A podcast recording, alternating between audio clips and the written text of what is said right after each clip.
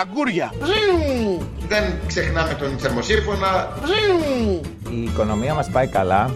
Τι είπατε; Ο κόσμος δεν, δεν θα έχει καμιά αμφιβολία όταν θα δει τους λογαριασμούς της, της ΔΕΗ στο σπίτι και θα δει ότι τελικά δεν θα πληρώσει τίποτα παραπάνω.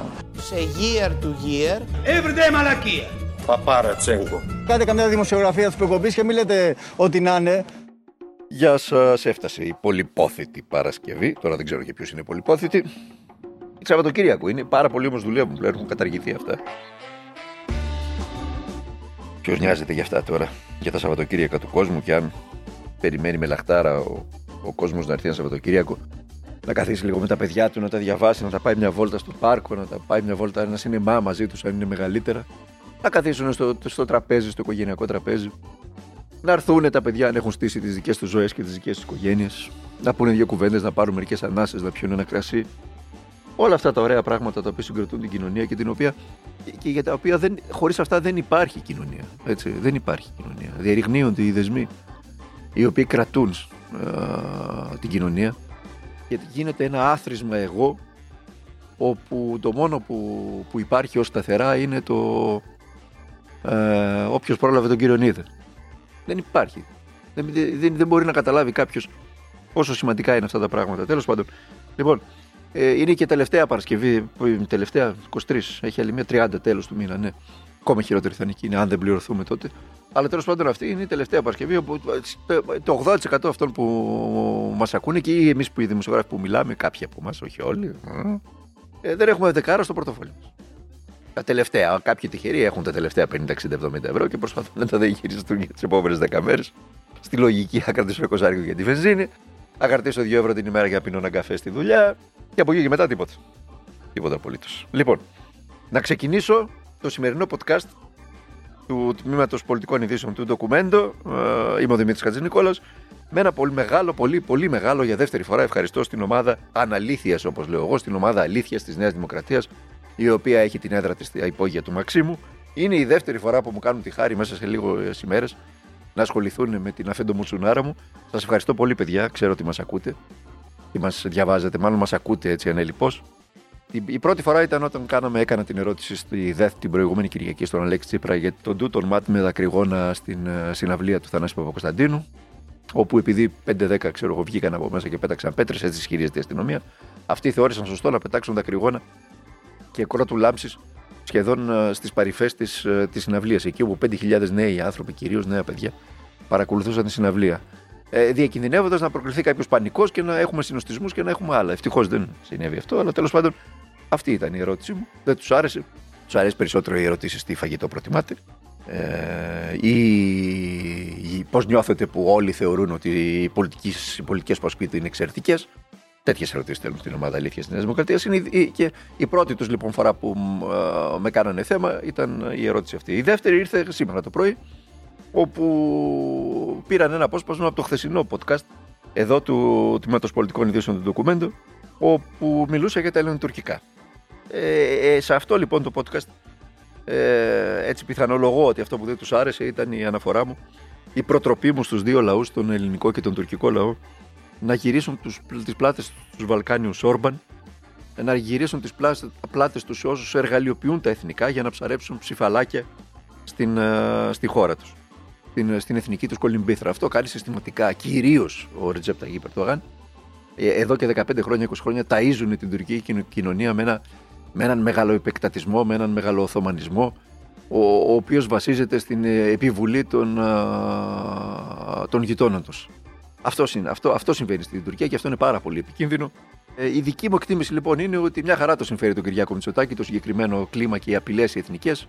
Μια χαρά το συνέφερε και η, και προσπάθεια να σπάσουν τα σύνορα και να μπουν ε, ε πρόσφυγες και οικονομικοί μετανάστες στη χώρα από την πλευρά της Τουρκίας. Μια χαρά διότι παίζει το, το, το, το, το χαρτί των λεγόμενων ασύμετρων απειλών όπου πάντοτε δημοσκοπικά ε, δείχνουν ότι όταν οι κοινωνίες νιώθουν ότι υπάρχουν εξωτερικές απειλές στα σύνορά τους, συσπηρώνονται γύρω από την εκάστοτε κυβέρνηση. Όποια και αν είναι τα προβλήματα. Βασικά ξεχνάνε, αλλάζει η ατζέντα, ξεχνάνε για παράδειγμα την ακρίβεια που σαρώνει τα πορτοφόλια των πολιτών, ξεχνάνε θέματα σοβαρά όπως είναι οι υποκλοπές και συσπηρώνονται γύρω από τον Κυριάκο Μητσοτάκη, τον ηγέτη, τον εθνικό ηγέτη, ο οποίος θα μας σώσει ακόμα μια φορά από τους κακούς Τούρκους. Αυτό είναι το αφήγημα της της Νέας Δημοκρατίας και του Κυριάκου Μητσοτάκη. Μην έχετε καμιά αμφιβολία ότι με αυτό το αφήγημα θα πάει στις εκλογές. Και αυτό ακριβώς ε, στυλίτευσα στο χθεσινό μου podcast. Ήρθε λοιπόν η ομάδα αλήθειας. Ευχαριστώ, παιδιά που μας ακούτε τώρα, το ξαναλέω. Ε, και α, το ανέβασε γράφοντας από κάτω ελληνική δημοσιογραφία. Βρέα αθεόφοβη. Βρέα αθεόφοβη.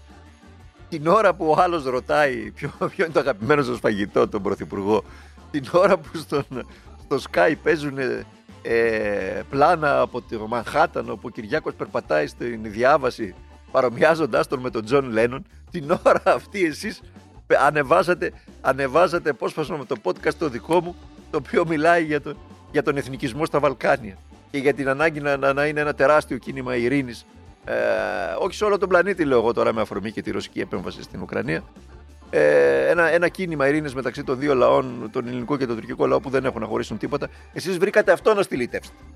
Λες και η δημοσιογραφία στην Ελλάδα με τις λίστες πέτσα είναι καμιά, κανένα, κανένας τόπος ε, δικαίου. Καμιά εκκλησία. Δεν πάτε καλά λοιπόν παιδιά, αλλά σε κάθε περίπτωση σας ευχαριστώ πάρα πολύ. Έτσι τώρα που μας ακούτε. Λοιπόν, πώς πώς, πώς αλλιώς δηλαδή να εξηγήσει κανείς τώρα, μου έρχονται ένα-ένα στο μυαλό, πώς αλλιώς να εξηγήσει κανείς το γεγονός ότι ε, το βράδυ ο Ερντογάν απειλεί τη, τη, τη, τη χώρα μας και τους πολίτες των νησιώτες μας ότι θα έρθει νύχτα ξαφνικά και την ώρα που, που, που υπάρχει αυτή η απειλή, ο Κυριάκος Μητσοτάκης φεύγει ανέμελος και πάει weekend ε, τριήμερα στο, στη γενέτειρά του. Δηλαδή, οι δύο πράγματα μπορεί, δύο τεινά μπορεί να συμβαίνουν εδώ, καλή μου ομάδα αλήθειας.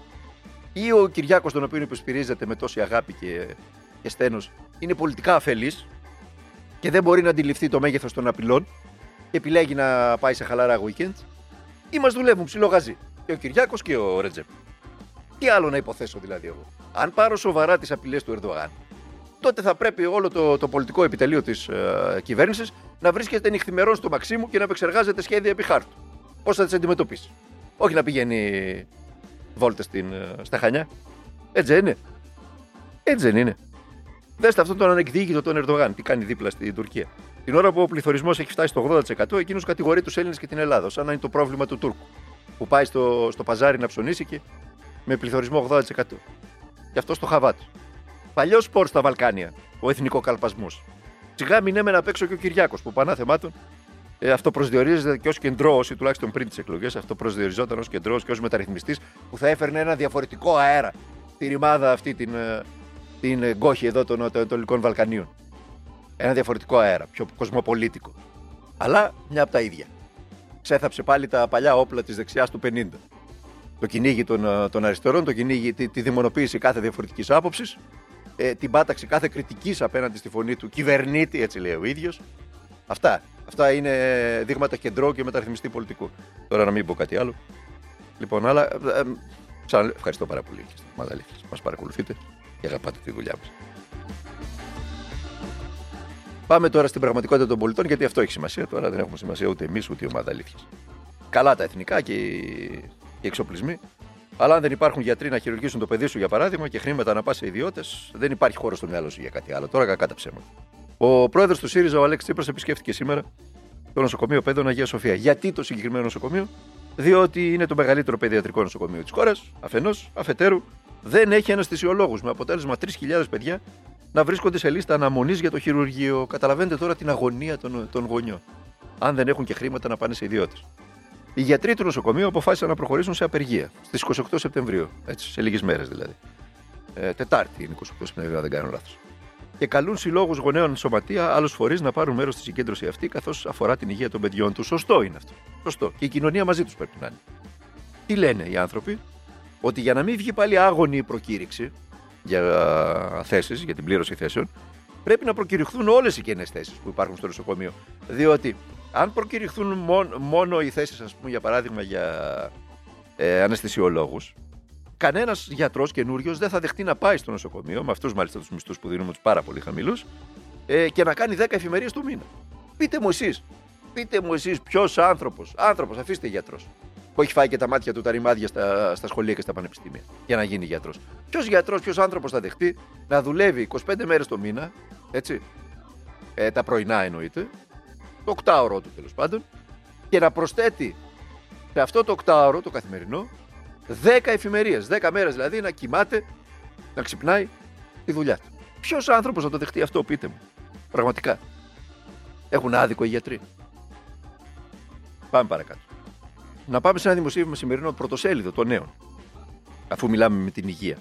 Ε, βάζει όρους στο πρωτοσέλιδο για το δημόσιο και καθολικό αγαθό της υγείας και τις προληπτικές εξετάσεις. Λέει για παράδειγμα ότι αν δεν έχεις γραφτεί στον προσωπικό γιατρό, δεν θα μπορείς να κάνεις προληπτικές εξετάσεις. Ε, για παράδειγμα, αιματολογικές ή να κάνεις ένα τρίπλεξ καρδιάς. Αν δεν έχεις γραφτεί στον προσωπικό γιατρό, ο οποίος παρεμπιπτόντω πήγε κατά διάολο κι αυτός. Είχε πάει κατά διάολο να το παραδεχτούμε και στην προηγούμενη κυβέρνηση, ΣΥΡΙΖΑ ο γιατρός αυτός, γιατί δεν, δεν πήγαν, δεν προσήλθαν οι γιατροί να γραφτούν. Το ίδιο συμβαίνει τώρα.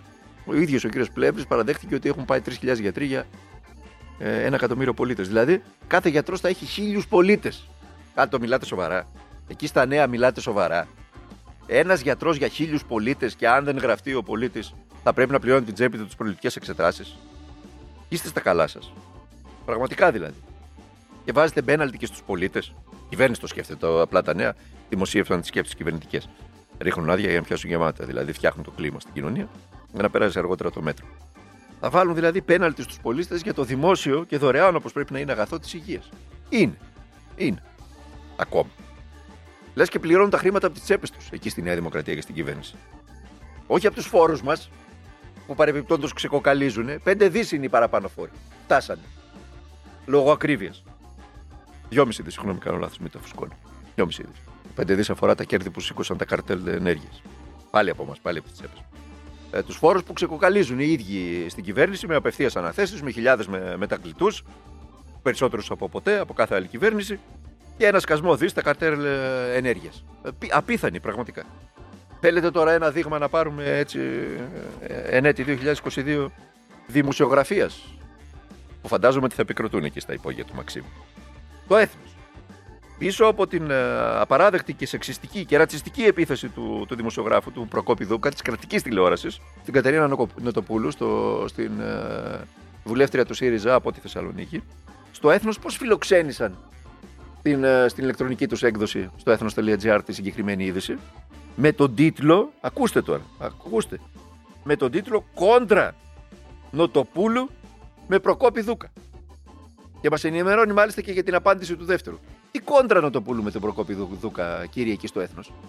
Είστε στα καλά σας. Ο άνθρωπος βγήκε σε ένα Twitter και έκανε ξε, ξεξιστική, ρατσιστική επίθεση ως μειόφιλε, χωρίς να έχει κανένα λόγο την, ε, στην κοπέλα αυτή. Δεν έχει σημασία που είναι του ΣΥΡΙΖΑ, μπορούσε να ήταν της Δημοκρατίας, μπορούσε να ήταν. Εγώ ο ίδιος, θέλετε να σας πω κάτι. Εγώ ο ίδιος θυμάμαι προσωπικά, και πάλι στην ομάδα αλήθειας θα απευθυνθώ.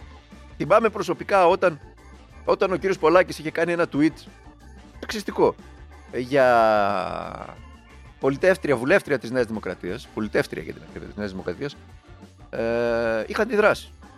Είχα πει τι πράγματα είναι αυτά; Είναι δυνατόν. Είναι δυνατόν πολιτικοί να κάνουν σεξιστικές, παύλα, ρατσιστικές επιθέσεις σε, σε, σε συναδέλφους τους; Είναι τη 2022. Και εκεί στο έθνος εσείς το είδατε αυτό και το πήρατε ως κόντρα; Πραγματικά δηλαδή. Λοιπόν, τα εθνικά τώρα, να έρθουμε λίγο και στα εθνικά. Διάβαζα στο, τα, τα λίγα, τα πολύ λίγα ρεπορτάζ από τη Νέα Υόρκη που αφορούσαν μια χθεσινή συνάντηση του, του κυρίου Μητσοτάκη με τον Λίβιο ηγέτη, τον uh, Μοχάμεντ Αλ Μένφι, στη Νέα Υόρκη, στο περιθώριο ε, της εκδήλωσης του, της συνάντησης, την ετήσια συνάντηση του Οργανισμού Ηνωμένων Εθνών. Σε κανένα, ε, σε κανένα από αυτά τα ρεπορτάζ δεν ήταν παραπάνω από δύο-τρία, ούτε καν δεν ενδιαφέρθηκαν οι ελληνικές εφημερίδες για τόσο σημαντική αυτή η συνάντηση. Σε κανένα δεν υπήρχε ε, αναφορά για το τουρκολογικό μνημόνιο. Δηλαδή ο κ. Μητσοτάκης δεν συζήτησε, δεν συζήτησε με το Λίβιο ηγέτη το τουρκολιβικό μνημόνιο. Την ώρα μάλιστα που το project ε, ενέργειας στην Νοτιοανατολική Μεσόγειο έχει αναβαθμιστεί λόγω της μεγάλης τεράστιας ανακάλυψης στο οικόπεδο 6 και 5 στην, ε, στην Κύπρο. Αλήθεια τώρα. Δεν συζητήσατε το βασικό θέμα της ελληνικής εξωτερικής πολιτικής την τελευταία περίοδο, που είναι το τουρκολιβικό μνημόνιο, που καταργεί την αποκλειστική οικονομική ζώνη της χώρας μας που καταστρατηγεί το διεθνές δίκαιο και την Αγκλό, το δίκαιο της θάλασσας. Τι συζητήσατε, κύριε Μητσοτάκη;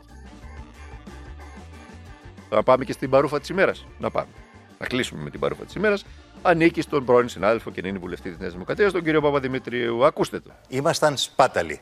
Mm-hmm. Άρα Δεν λέω ότι είναι ο καλύτερο ήμασταν και τρόπος για σπάταλοι να τώρα. μάθεις να κάνεις οικονομία. Προφανώς πείτε δεν τώρα αυτά είναι που λέει ο να Πάγκαλος. σου επιτίθεται ο Πούτιν. Αλλά το να μάθεις να είσαι οικονομικός στις δαπάνες σου είναι μάθω, πολύ καλό. κύριε. Αυτό. Καταλάβατε, ήσασταν σπάταλοι. Και τώρα πρέπει να κάνετε οικονομία. Είναι αναστραμμένο εκείνο το μαζί τα φάγαμε του Θόδωρο Πάγκαλ. Και επειδή στις εκλογές κλείνουμε με αυτό την Κυριακή, την ερχόμενη Κυριακή, στην Ιταλία, στη γειτονική Ιταλία, έχουμε εκλογές.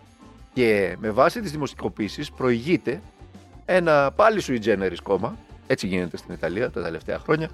Είναι τα Fratelli d'Italia, τα αδέλφια της Ιταλίας, με επικεφαλής την κυρία Τζόρτζια Μελώνη. Η κυρία αυτή είναι ακροδεξιό, να μην πω αυτό ότι μου έρχεται στο μυαλό. Είναι, είναι ακροδεξιά η κυρία αυτή και δεν το κρύβει.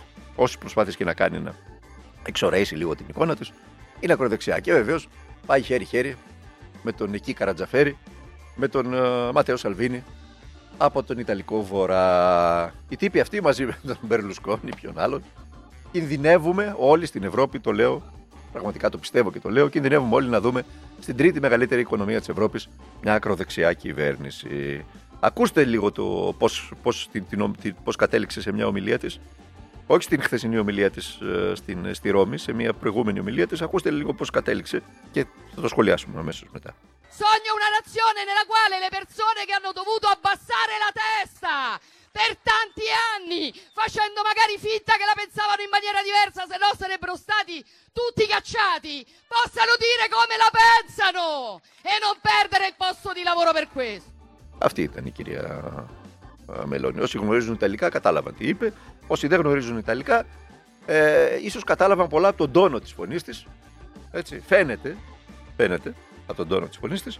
Αλλά επί της ουσίας η κυρία Μελώνη είπε στους ε, ιδεολογικούς τους φίλους, τους ακροδεξιούς, ότι μετά την νίκη της στην Ιταλία θα μπορούν επιτέλους, έτσι σε πολύ ελεύθερη μετάφραση, σας το λέω, θα μπορούν ε, λεκτικά να εκφράζουν αυτό που πιστεύουν. Δεν θα κρύβονται πλέον οι άνθρωποι, οι ακροδεξιοί δεν θα κρύβονται, θα το λένε ανοιχτά πλέον μετά την νίκη τους. Να εκφράζουν αυτό που πιστεύουν. Το χειρότερο, δεν ξέρω πραγματικά τι είναι χειρότερο, αλλά να σας πω την άποψή μου. Το χειρότερο είναι ότι μεταξύ των ακροκεντρών γραβατωμένων πρώην τραπεζιτών που αποφασίζουν για τους πολίτες χωρίς τους πολίτες, υπάρχουν πάρα πολλοί που προτιμούν την ακροδεξιά. Η λογική είναι ότι αφού δεν λειτουργεί έτσι κι αλλιώς η δημοκρατία, και αφού κάτι γραβατωμένοι πρώην τραπεζίτες έρχονται στις χώρες μας και κάνουν τους πρωθυπουργούς, χωρίς μάλιστα να έχουν ούτε και λαϊκή νομιμοποίηση, και αφού στις Βρυξέλλες κάτι τύποι οι οποίοι δεν είναι αιρετοί, δεν έχουν λαϊκή ε, λέ, νομιμοποίηση μέσω της ψήφου, ε, κάνουν τους επίτροπους και τους προέδρους. Και αποφασίζουν αυτοί για μας χωρίς εμάς, δηλαδή δεν υπάρχει καμιά δημοκρατία. Ε, γιατί να μην διαλέξουμε αυτούς που δεν την πιστεύουν στην κάτω-κάτω και τη δημοκρατία. Αυτή είναι η λογική. Λάθος. Μέγα λάθος το καταλαβαίνετε. Μέγα λάθος σε μια ήπειρο σαν την Ευρώπη η επιστροφή στα φαντάσματα του παρελθόντος. Μέγα λάθος η επιστροφή σε σκελετούς που νομίζαμε ότι είχαμε θάψει οριστικά. Τεράστιο λάθος. Δεν είναι λύση ούτε η Όρμπαν, ούτε η Σαλβίνη, ούτε η Φρατέλη d'Italia, ούτε η Μελώνη, ούτε η Ερντογάν. Δεν είναι λύση για την Ευρώπη. Η δημοκρατική νομιμοποίηση, η δημοκρατία, η πολιτικοποίηση των πολιτών, η ενεργή συμμετοχή τους στα κοινά, η αντίδρασή τους όταν κάτι πάει να περάσει που δεν τους αρέσει. Θα σας πω κάτι πάρα πολύ απλό. Αν βγούμε όλοι μαζί στους δρόμους κάθε μέρα να απαιτήσουμε ο, ο, οι μισθοί να ανέβουν οριζόντια 100 και 200 ευρώ για τον καθένα μας. Λέω τώρα, παίρνω μια, α, θα πει κάποιο την υπερβολή, παίρνω λοιπόν μια, ας υποθέσουμε ότι παίρνω μια υπερβολή. Τι θα κάνουμε.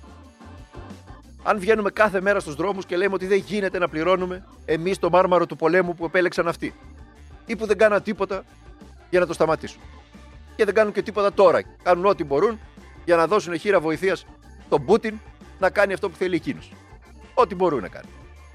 Λοιπόν, αν βγαίνουμε κάθε, κάθε μέρα, όπως είπα χθες, σε ένα ρωμαλαίο αντιπολεμικό κίνημα και απαιτούμε εδώ και τώρα να σταματήσει αυτός ο πόλεμος. Εδώ και τώρα. Να αναζητηθούν οι τρόποι και οι όροι της ειρήνης. Να πέσουν οι τιμές.